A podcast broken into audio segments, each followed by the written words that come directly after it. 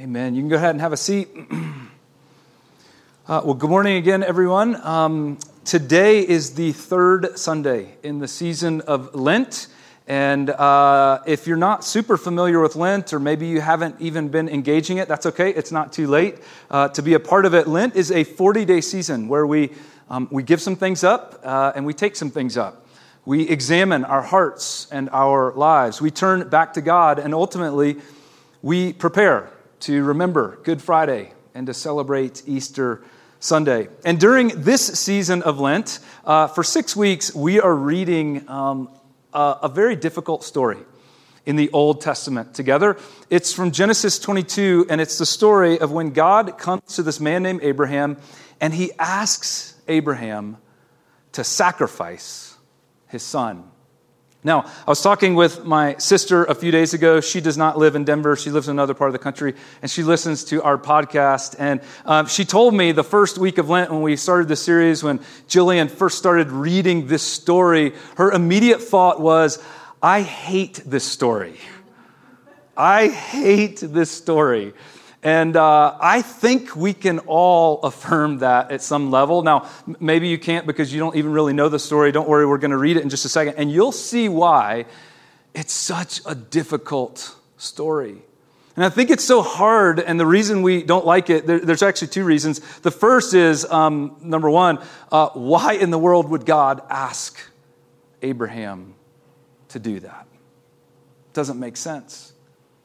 But then when you peel back the layers, I think what's actually even more disturbing is the fact that Abraham does it without any questions and without any objections. And so today we are going to wrestle with Abraham's response to what God asks him to do and maybe learn a little bit about our own journeys of faith and what our own relationship with God should look like.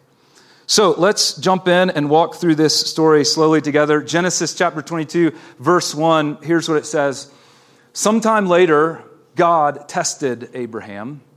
He said to him, Abraham, here I am, he replied.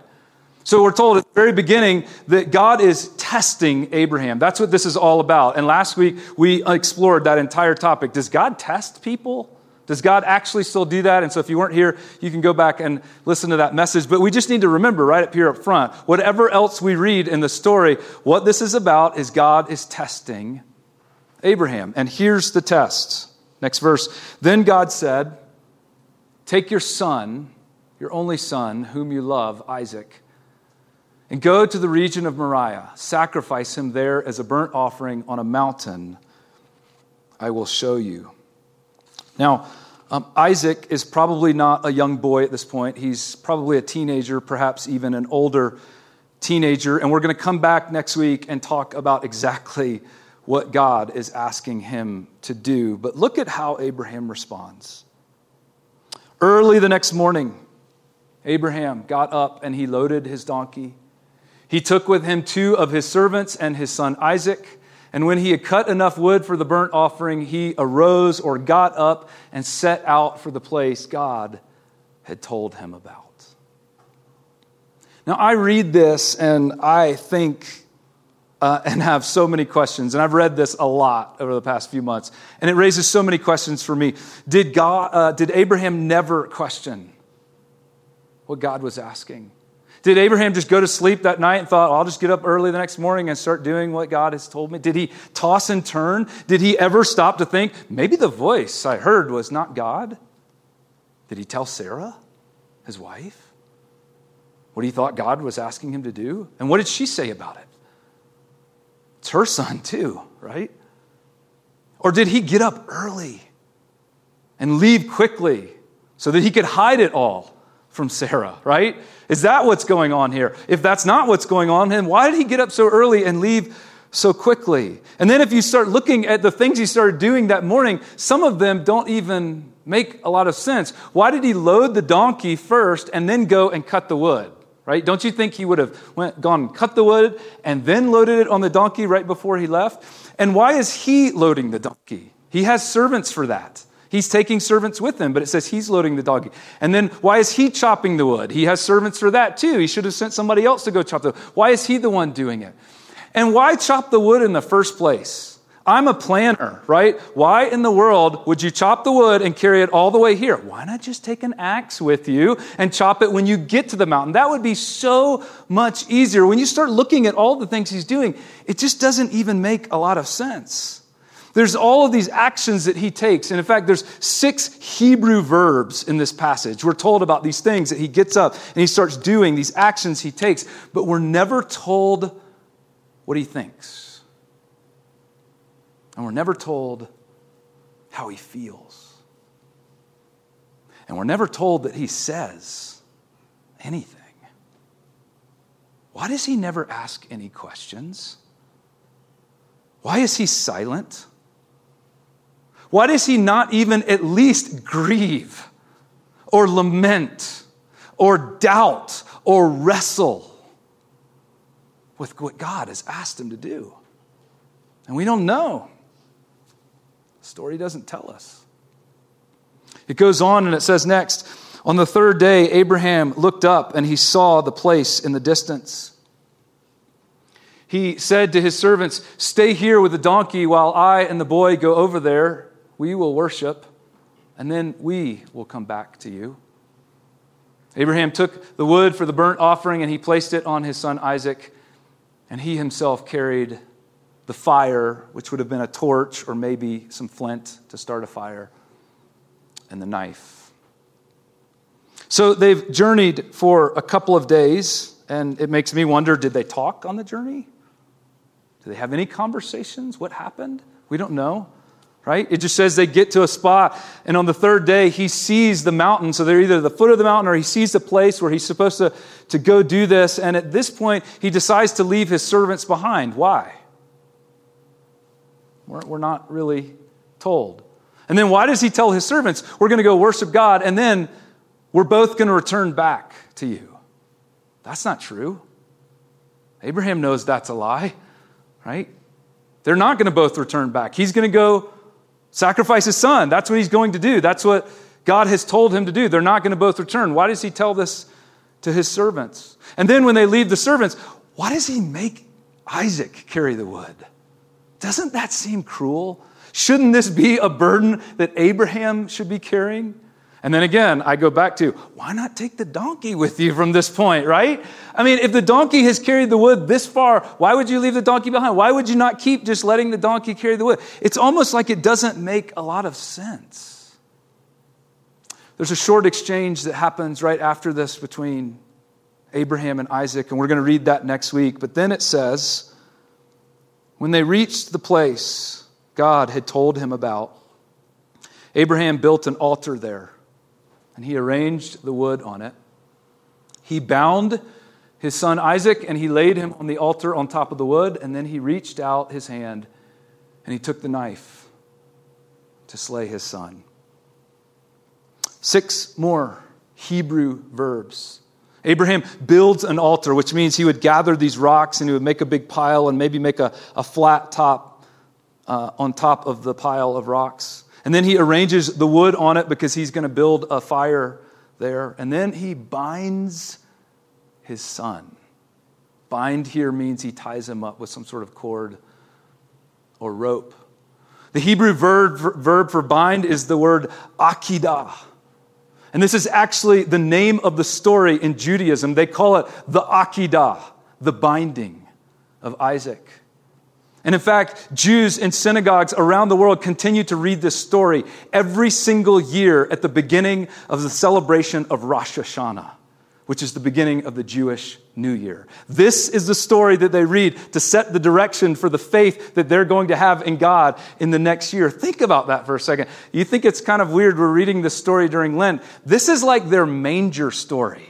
Right? This is their he's a babe wrapped in swaddling clothes story. Like this is the one. Think about if we read this on New Year's Day every year and said, this is the kind of faith and this is the direction we want to set. Let's go into the new year. Like that's how important this story is for them.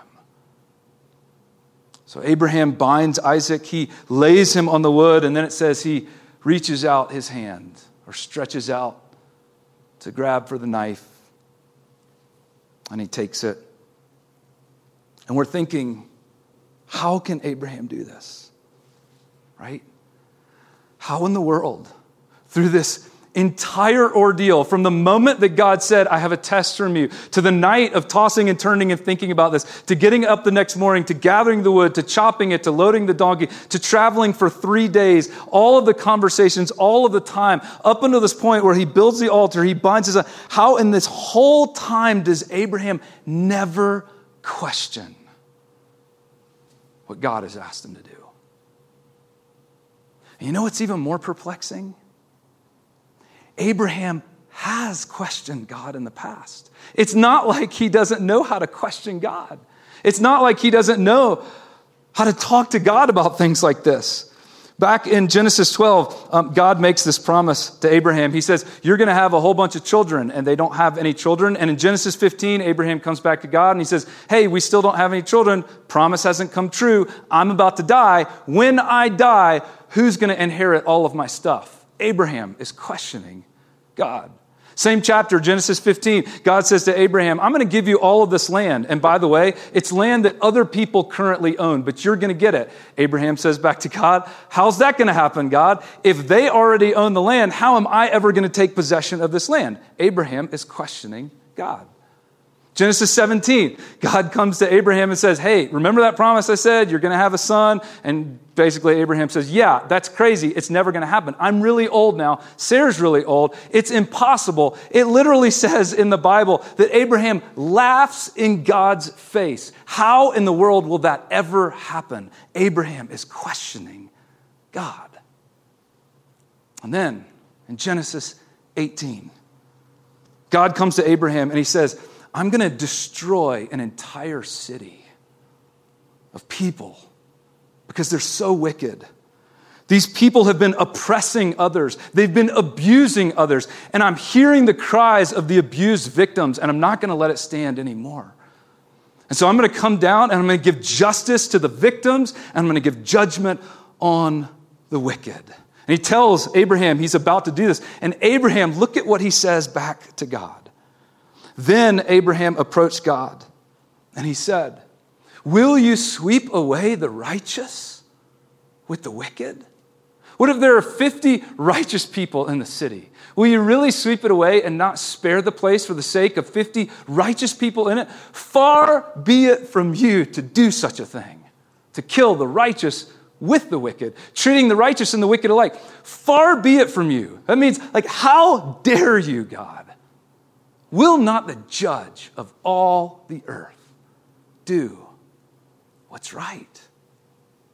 You see, Abraham hears that God is going to do this, and, and look at all of the question marks up there. Look at all of the, even some exclamation points, right? He sees God is about to destroy this entire city, and it makes sense in his mind. If the people are wicked and they've really been doing all of this abuse and these things that you say they've been doing, then it makes sense that you're going to judge the wicked for it. But what if there's a thousand people in the city and 50 of them are good people? What if 50 of them are righteous and they haven't been doing any of these things? God, you wouldn't destroy an entire city if there's still some people there who are innocent or who are victims or who are or righteous people, how dare you think about that, God? I am challenging you and contending you. Don't do it, God. Would the judge of all the earth really do something like that? And look at how God responds. The Lord said, If I find 50 righteous people in the city of Sodom, I will spare the whole place for their sake. Well, then Abraham spoke up again. Now that I have been so bold as to speak to the Lord, though I am nothing but dust and ashes, what if the number of the righteous is five less than 50? Will you destroy the whole city for lack of five people? If I find 45 people there, God said, I will not destroy it. So Abraham goes on. Well, once again, he spoke to him. What if there are only 40 people found there? He said, For the sake of 40, I will not well, then he said, Well, may the Lord not be angry, but let me speak. But if only 30 people can be found there, he answered, I will not do it if I find 30 there. He goes on. Abraham said, Now that I have been so bold as to speak to the Lord, what if only 20 can be found there. He said, For the sake of 20, I will not destroy it. And then he said, May the Lord not be angry, but let me speak just once more. What if only 10 can be found there? And he answered, For the sake of 10, I will not destroy it.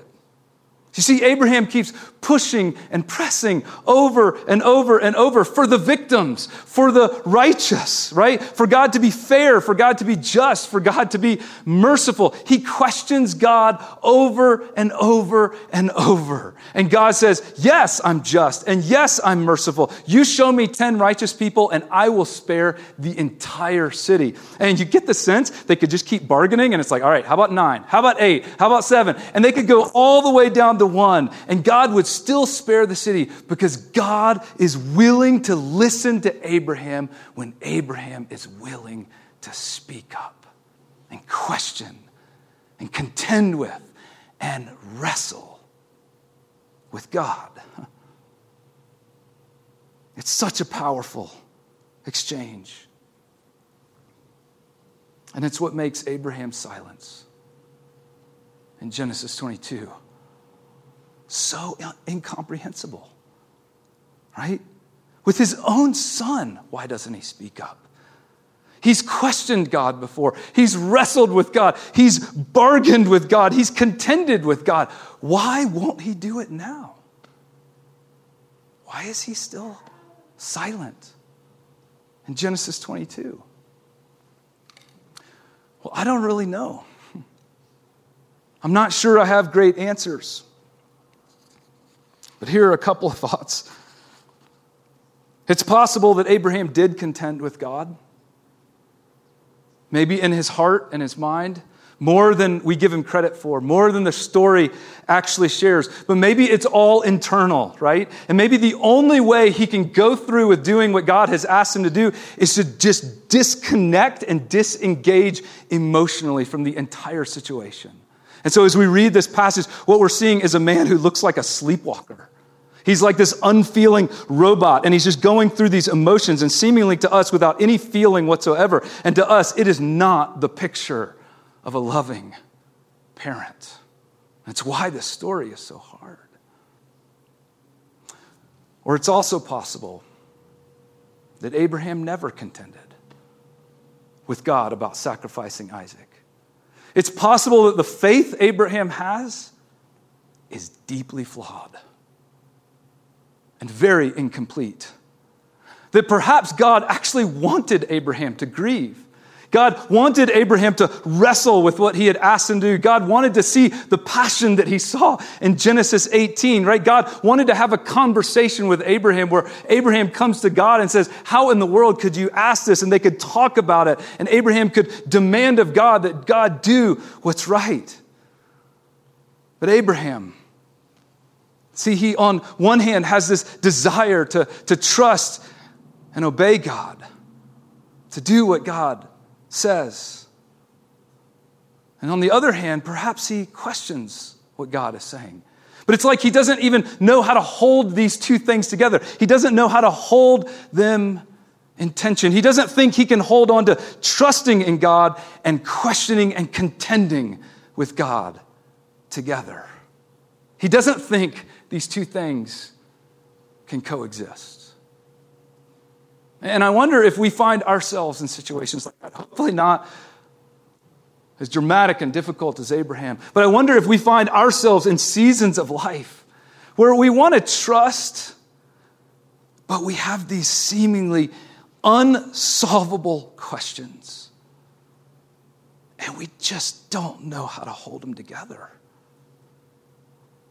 And we think we have to let go of one.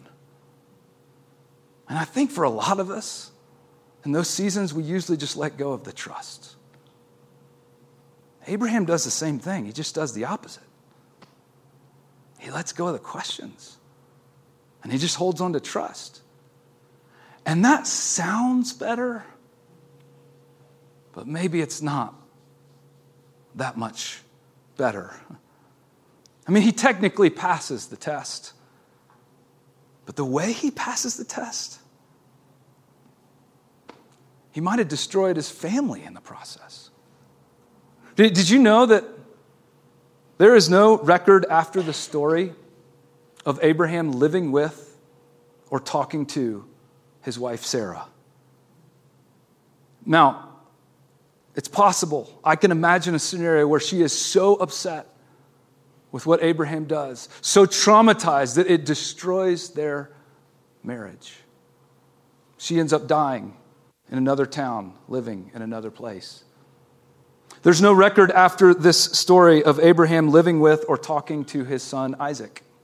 In fact, it says Isaac does not return from Moriah with Abraham. And the next time we're told they are face to face is at Abraham's funeral. Maybe what Abraham almost did to his son Isaac so traumatized him, which we could see, right? That he resolved to never speak to his father again. Now, we don't know. Perhaps their relationship was fine. Perhaps they did talk to one another and live with each other. Perhaps the, the book of Genesis just doesn't include those stories. Maybe it just moves on to other things and it's concerned with other things. We just don't really know. Perhaps the absence of those stories suggests the family was never the same again. So many unanswered questions. And Abraham's silence throughout the whole story is so deeply unsettling. And I actually think that's why this story is so important. Abraham's silence invites us to not be silent. Abraham not showing emotions invites us to fill the story with all of the emotions that he should have shown and he should have had.